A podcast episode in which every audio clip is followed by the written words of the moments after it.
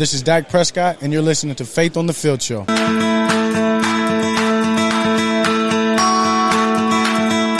Welcome to Faith on the Field Show, presented by International Justice Mission. I'm Rob Maaddi. Going solo this week. Our special guest is two-time Super Bowl champion Chris Maragos, who last played in the NFL with the 2017 Philadelphia Eagles, who went on to win a Super Bowl after Chris was injured. He joins me to share his story about how a knee injury that season ended his career. His attorney, Peter Flowers, also joins the conversation because Chris was recently awarded – $43.5 million in a medical malpractice suit against his former medical team with the Eagles back then. It's a longer interview, so our first segment is going to be much shorter, but I can't let you go without a word. It's been a couple weeks since the Super Bowl's over, and now I'm on to the NFL Combine, and it's like one thing after another. There's really no time off in between the NFL season. It's it's become a 12 month, 365 day, 24 hours, seven days a week kind of job. And, and recently I found myself dwelling too much in negative thoughts and, and thinking about some things that uh, either were close to happening, didn't happen, couldn't get done, or, or seeing some issues, some surrounding people in, in the media and there's all kinds of stuff that's happening that can be negative that can impact you and uh, I've I'm guilty of at times allowing it to fester and allow it allowing it to bother me but it, it's in those moments when you really got to turn to your your faith and and turn to the Lord and and what he wants for us. Uh, I love what Jesus says in in Matthew 6:27, can any one of you by worrying add a single hour to your life? And it's it's easy to get caught up and be anxious and to be concerned with the future or the present or what how can this happen or what do I do here? Whatever it may be whatever it may be worrying about it isn't going to add a single minute to our life it's only going to be a negative. It's only going to take away from our joy, take away from, rob us of our peace, rob us of our happiness, and not allow us to focus in the moment and focus in the present and, and be really locked in on what matters most. So, I, I just want to share that for anyone out there who may be spending too much time concerned with whatever issues that you may be going through. We all do on a daily basis. Everyone. We all got something that we're dealing with on a daily basis. But if we worry about it, it's not going to help us get from point A to point B. It's not going to help us accomplish, conquer, deal with, overcome. You'll hear how Chris had to battle through a whole lot of adversity in his life. But if we put it on the Lord, if we turn everything over to Him, cast your anxieties on Him, uh, He will take care of it he's he's got our back. So up next, you're going to hear from Chris Maragos. You're listening to Faith on the Field show presented by International Justice Mission. Today, over 40 million people are being forced into trafficking and slavery. One in four are children. We cannot allow them to suffer in silence. We need you. We need everybody. Go to ijm.org backslash take action, get information, understand how you can be involved. Because of the work that you are committing to do, they will be free. Hi, this is Remy Maaddi, co-host of Faith on the Field show. I am so excited to be a part of an amazing team Weichert Realtors exclusive properties in Tampa and the surrounding areas. Real estate has been a passion of mine for several years. I love beautiful homes, I love beach homes, I love new homes. I just love helping you buy your dream home or sell the one you're in. So if you are already in this beautiful sunshine state or if you want to move to fabulous Florida, I'm your girl. Call me at 717 503 4924 or email me at remymaaddi at gmail.com. That's R E M Y M A A D D I at gmail.com. This is Derrick Henry, and you listen to Faith on the Field Show.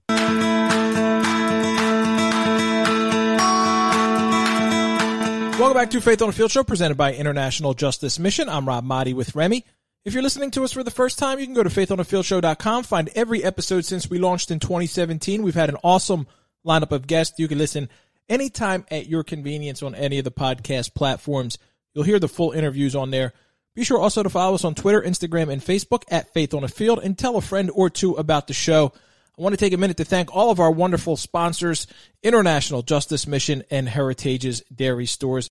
If you would like to be a sponsor for our show and help our ministry grow, please reach out to us at faithonthefieldshow.com. Our guest this week, Chris Maragos, went from being an undrafted free agent signed by the San Francisco 49ers to becoming a special teams captain in the NFL. He was part of two Super Bowl championship teams. He played in Seattle's win over Denver in Super Bowl 48, unfortunately was injured, couldn't play in Super Bowl 52 when the Eagles beat the New England Patriots, but earned a ring nonetheless as he was an important part of that team.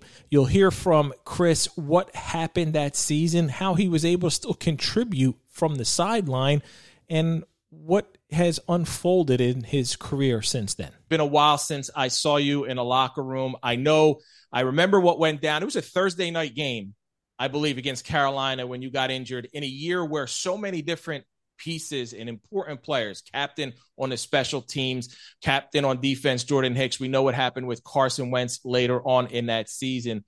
First of all, before we even get into what happened to you and what the ramifications of it, how did you process that, man? How did you process being injured in a season that ended up with a world championship parade? Yeah, you know, it's it's it's definitely difficult. I think when you start the season out, you know you're obviously going to have a physical help to the team, and you're going to be able to help on the field. You're going to be able to actually contribute in terms of you know helping the team actually win. But when you have an injury, you realize really quickly that you're not going to be able to contribute physically anymore. So you have to contribute uh, from an emotional and uh, a mental aspect. And so you know really that was the role that I knew that I was going to have to take on, and you have to you have to make that switch pretty quick. Um, but we knew that we had a great team and just so many great players uh, that were involved with our uh, organization that year that we really felt like, man, we need to do everything that we can, regardless if we're playing or not on the field, to to help this team win. At what point, when that injury happened, did you re- realize, recognize the severity of it, Chris? I, I think watching it on that Thursday night against Carolina, like you could tell this this was this probably going to be a season ending. Uh, anytime you talk about PCL or ACL, MCL, like we we could see that. When did you know? You know, obviously, you know when you get you know hitting the knee like that, it's the first time it's ever happened. So you know it's pretty serious right there. But then of course you get that imaging back, and then your films are getting sent out, different things like that. And then you really realize, okay, this is going to be a surgical situation that is going to put me down for the rest of the season and and uh, you know, at that point, we, we knew what it was going to be, and we said, "Hey, hey, we're willing to tackle this thing the best we can to to come back and, and to be even big, bigger and better." So, go through what happened. Right, you're diagnosed. It was a PCL, right? It wasn't any. Were any other ligaments involved? Yeah, it was a PCL and a meniscus. Okay, so then, what what are the next steps? What happened? Yeah, so then we were, you know, trying to figure out, you know, what was the best way uh, to get this addressed and fixed. And uh, went to a surgeon out in Pittsburgh, uh, Dr. James Bradley, and from there uh, had surgery done, and uh, you know started the road to recovery at that point. Was that the the surgeon that the Eagles recommended? Was that how did that work? Yeah, so that was kind of a culmination of uh, kind of the Eagles recommendation, my agent, and kind of all kind of in consultation uh, together to kind of come to that decision. The game was in October, right, Chris? I believe week four, week five. When did you have the surgery? So I had the surgery uh, the first week of November. So it was a few weeks after um, that we were kind of figuring out what surgeon we were going to go to. You know, obviously prepping, doing different things to get ready for the surgery, uh, and those types types of things. So it was it was probably three three and a half weeks after. What was your expectation? What did they tell you post surgery that you'd be able to return in in 2018 or what did you think? Yeah totally yeah. I mean every expectation was i was going to return uh, you know that i was going to be able to play that next season and and everybody was uh, all hands on deck to make that happen. So what happened? So in the surgery uh, you know like i said on the field i had the, the two uh, ligaments that needed to be addressed the pcl and the meniscus. And so in the surgery the pcl was reconstructed and fixed but the meniscus that was torn and it was extruding out of my knee was not fixed. And so, because of that, uh, the meniscus, which is kind of the shock absorber that protects your knee uh, and the bones from rubbing together in your cartilage, uh, that was exposed. And so, as I continued on post surgery and advanced in my rehab, uh, my knee was basically wearing itself down, and it was putting more stress on that that PCL that got fixed, which ultimately led to the deterioration of my cartilage, which exposed the bone on bone contact, and then the PCL actually failed as well, um, and so kind of put me in a bad bad position, you know, kind of kind of like a year out from that surgery. I've had that. I've had the ACL reconstructed. I've had it uh, meniscus, so I, I know a little bit of of what you went through. I want to bring in your attorney to discuss how this turned into a a legal situation, a legal matter where you guys believe that the the Eagles team physicians handled this incorrectly. Pete. Yeah. So essentially, what happened was it wasn't repaired at the time uh, of the surgery, and then the Eagles team physicians jumped in, and they're orthopedic surgeons with the skill, education, and training of every other orthopedic surgeon. And they didn't address it either. And in fact, they they in essence allowed Chris to do NFL type rehabilitation, which over a period of 9, 10, 11 months essentially destroyed his knee, destroyed all the cartilage in his knee, and he he has his knee is unfortunately like an 80 year old as opposed to a 30 year old. Wow. So how did this progress from a legal standpoint, Pete? And where do you stand now? Because a couple weeks ago you were awarded a victory. Right. There was a verdict. Uh, there was a verdict in Chris's favor, um, and currently, you know, there's we're going through the legal motions of that. I suspect there will be an appeal of that verdict, and and you know we'll continue to fight for Chris down the road. But at least for the time being, yeah, Chris was vindicated uh, by a, a group of his peers, jurors in Philadelphia. So for the time being, um, everything uh, everything is positive, and we'll deal with all the legal issues going forward. Okay. Chris, I want to go back to you as this is unfolding, right? It's got to be uncomfortable to to have to. I, I, know I saw Nick Foles coming in testifying on your behalf. Other other teammates. What is your relationship like with with the team and to have to go through something like this? Just how awkward is it? Yeah, you know, it, you know, it's really nothing against the team. Me and the Eagles are in a great position. I'm super grateful for Mr. Lurie and Howie Roseman and everybody within the organization. Um, my time in Philadelphia was amazing. I had so many great experiences, so many great friends, played so many great games, and and just forever grateful for those opportunities. And so, uh, for that, I'm I'm uh, forever grateful, and, and I hold that in really high regard. You know, in terms of the the doctors that were supplied to the Eagles from Rothman Institute, you know, that was really kind of the issue. So it's not really anything against the Eagles; it's more against the Rothman Institute doctors that were supplied to be the the doctors presiding over our team. You know, I'll go back to Pete because I believe the Eagles have since they've changed doctors a few times, right? The, the, those are no longer that group is no longer the team physicians, correct? I think the the group may still be involved, but they've changed people within the group. Okay. Um, from you know when 2017 was to the present. Um, so, but there's been turnover as well, from my understanding, in the training department. Uh, at the Eagles as well. Chris, at what point did you realize, and when was it, that your football career it, it's over? That you're not going to be able to go out there and, and, do what you've done your entire your entire life? Yeah, you know that's really when I went out and saw a specialist out in Colorado, uh, Dr. LaPrade. And in that time, you know, I was under the impression that it was just a bone bruise that I was healing from, and that I was going to be back in the field, you know, sometime in December or making that playoff push. And I went out and saw him because I was I kept having these setbacks and was getting shut down. And he took a look at my imaging and spent a lot of time with me. And he came back and basically said, "Hey, look, you know, I know you don't want to hear this, but your career is over. Uh, your knee's in really bad shape, and you have to have uh, two pretty aggressive uh, surgeries to just salvage what's left of your knee. You don't have a choice." And uh, at that moment, really, that's when I realized, you know, at that time that that it was over over, and uh, you know, just obviously a, a, tough situation to be in. You have since had those surgeries. I have, yeah, yeah. I've had two procedures uh, to salvage what was left of my knee, and it was pretty exhaustive, uh, you know, recovery process. And obviously I'm I'm not in good shape, you know, as it is. But those were just to kind of basically band aid, you know, what's left to just to get me by a few years until ultimately I'll have uh, a knee replacement or two in my lifetime. Wow. At what point do you think you, are going to need that? Is that 10 years down the road or is that even sooner? Uh, it's probably pretty close down the, down the way. I mean, I'm, I'm in pain every day and, you know, it's, it's hard to walk and, and move and do things. You know, I can, I can do some things, but it just depends, you know, how much, how much pain is going to be involved in doing that on a daily basis. So, you know, your days planned around what you're going to do, how much you're going to walk, uh, the type of things you're going to be, what type of surfaces you're on, you know, all that kind of stuff. And so, you know, you get to a point where you just go, man, this isn't even a good quality of life, and we have to find some a better solution than this. It's got to be tough just playing with kids.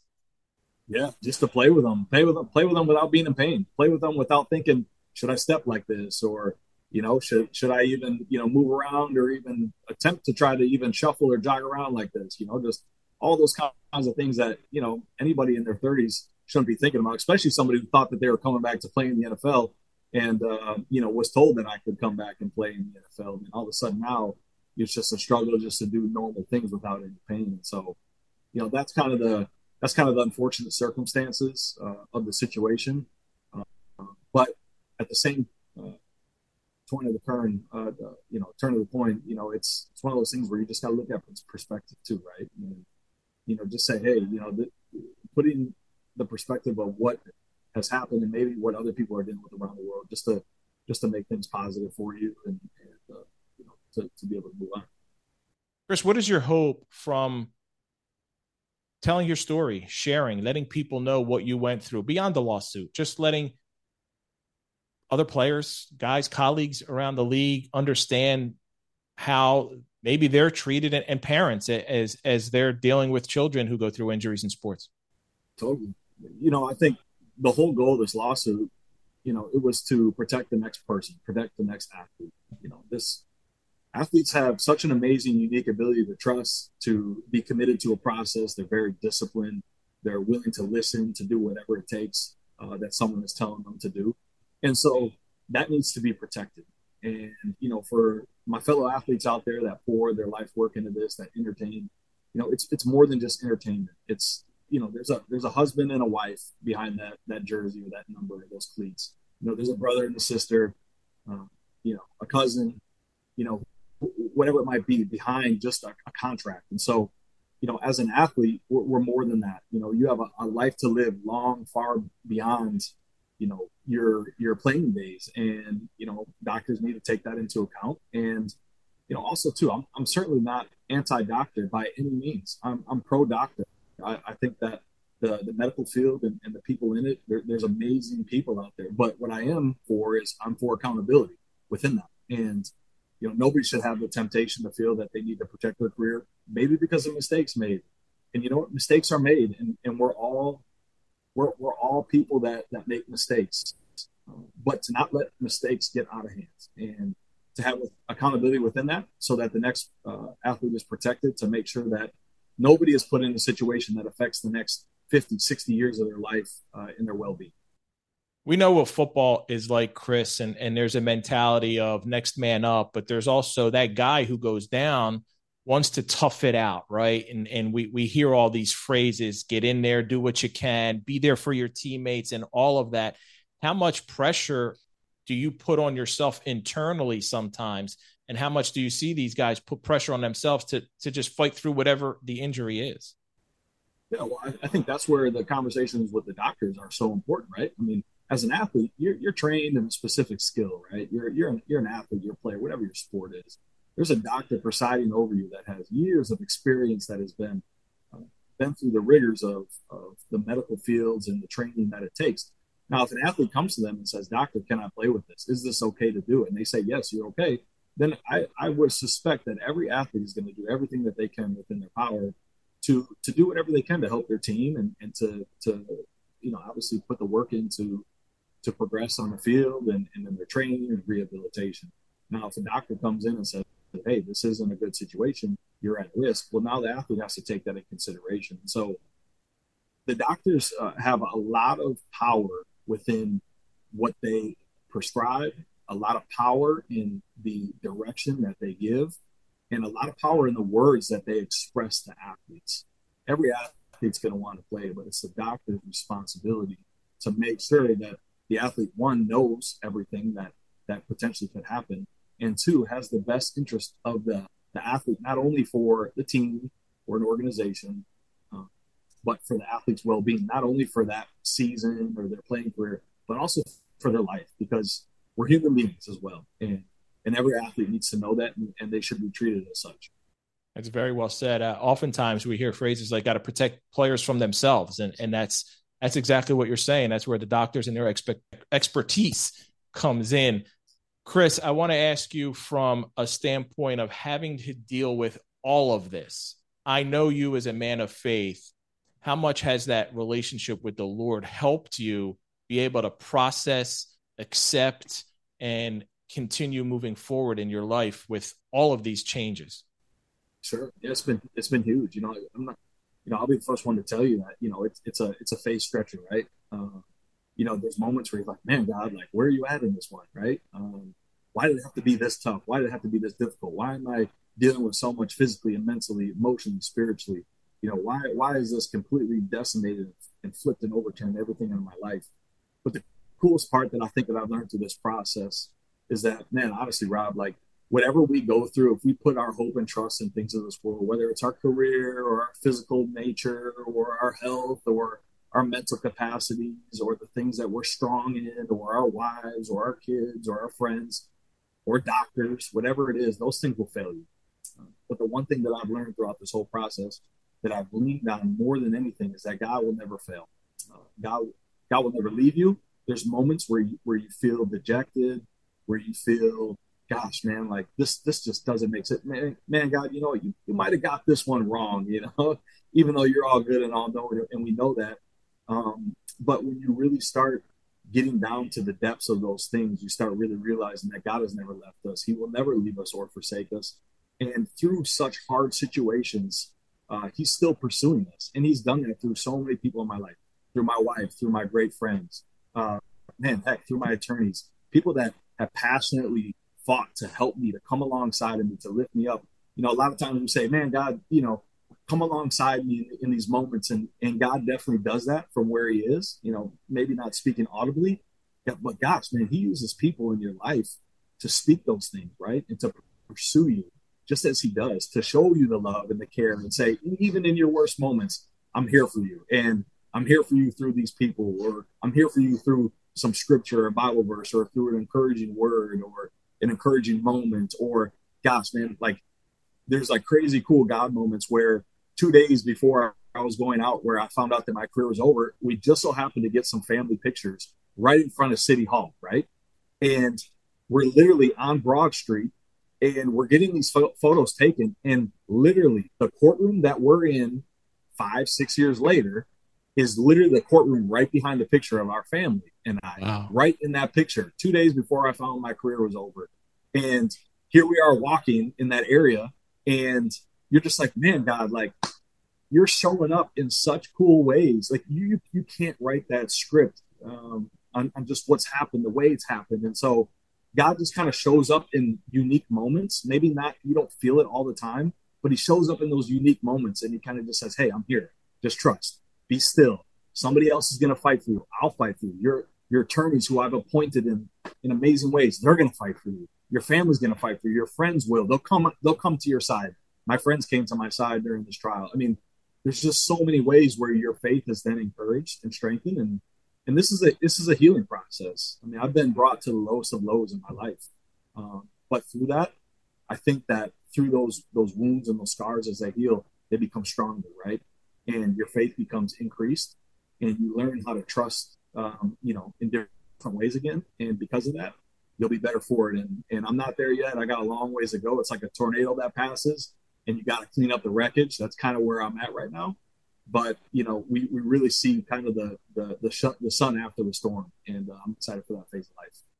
Well, that's incredible perspective, but you've always been so genuine and sincere in, in your walk and so willing to share that, man. I, I, know that consider it pure joy, right? In the book of James. And, and no matter what those trials and tribulations are, somehow you're finding peace at the end of that. So I think that's so inspirational on so many different levels. I appreciate you, Chris, sharing your story. Pete, thank you so much for joining and and talking a little bit about what's happening. I, I wish you both a ton of blessings and success in, going forward. Thank you very much. That's it for this week. Thank you to Chris Maragos. Thank you to Doug, Pastor Scott, and everyone on our team. And thank you for listening to Faith on the Field show presented by International Justice Mission. For Remy, I'm Rob Maaddi, reminding you, make a difference. Be a blessing. Hi, this is Rob Maaddi. I'm listening to a powerful podcast about Ruby, a girl from the Philippines who was trafficked into slavery when she was 16 years old. The podcast takes you deep into Ruby's story, not only how she was tricked, but also how she was rescued and is now advocating for others trapped in this form of slavery. Check it out at ijm.org slash Ruby. You'll be blown away by Ruby's resilience and the incredible work of those who rescued her. Hi, this is Remy Maaddi, co-host of Faith on the Field show. I am so excited to be a part of an amazing team at Weichert Realtors exclusive properties in Tampa and the surrounding areas. Real estate has been a passion of mine for several years. I love beautiful homes, I love beach homes, I love new homes. I just love helping you buy your dream home or sell the one you're in. So if you are already in this beautiful sunshine state or if you want to move to fabulous Florida, I'm your girl. Call me at 717 503 4924 or email me at remymaaddi at gmail.com. That's R E M Y M A A D D I at gmail.com. Today, over 40 million people are being forced into trafficking and slavery. One in four are children. We cannot allow them to suffer in silence. We need you. We need everybody. Go to ijm.org backslash take action, get information, understand how you can be involved. Because of the work that you are committing to do, they will be free. Since 1930, the Heritage family has proudly served the communities of South Jersey. From humble roots, Heritage's dairy stores now operates 33 convenient locations.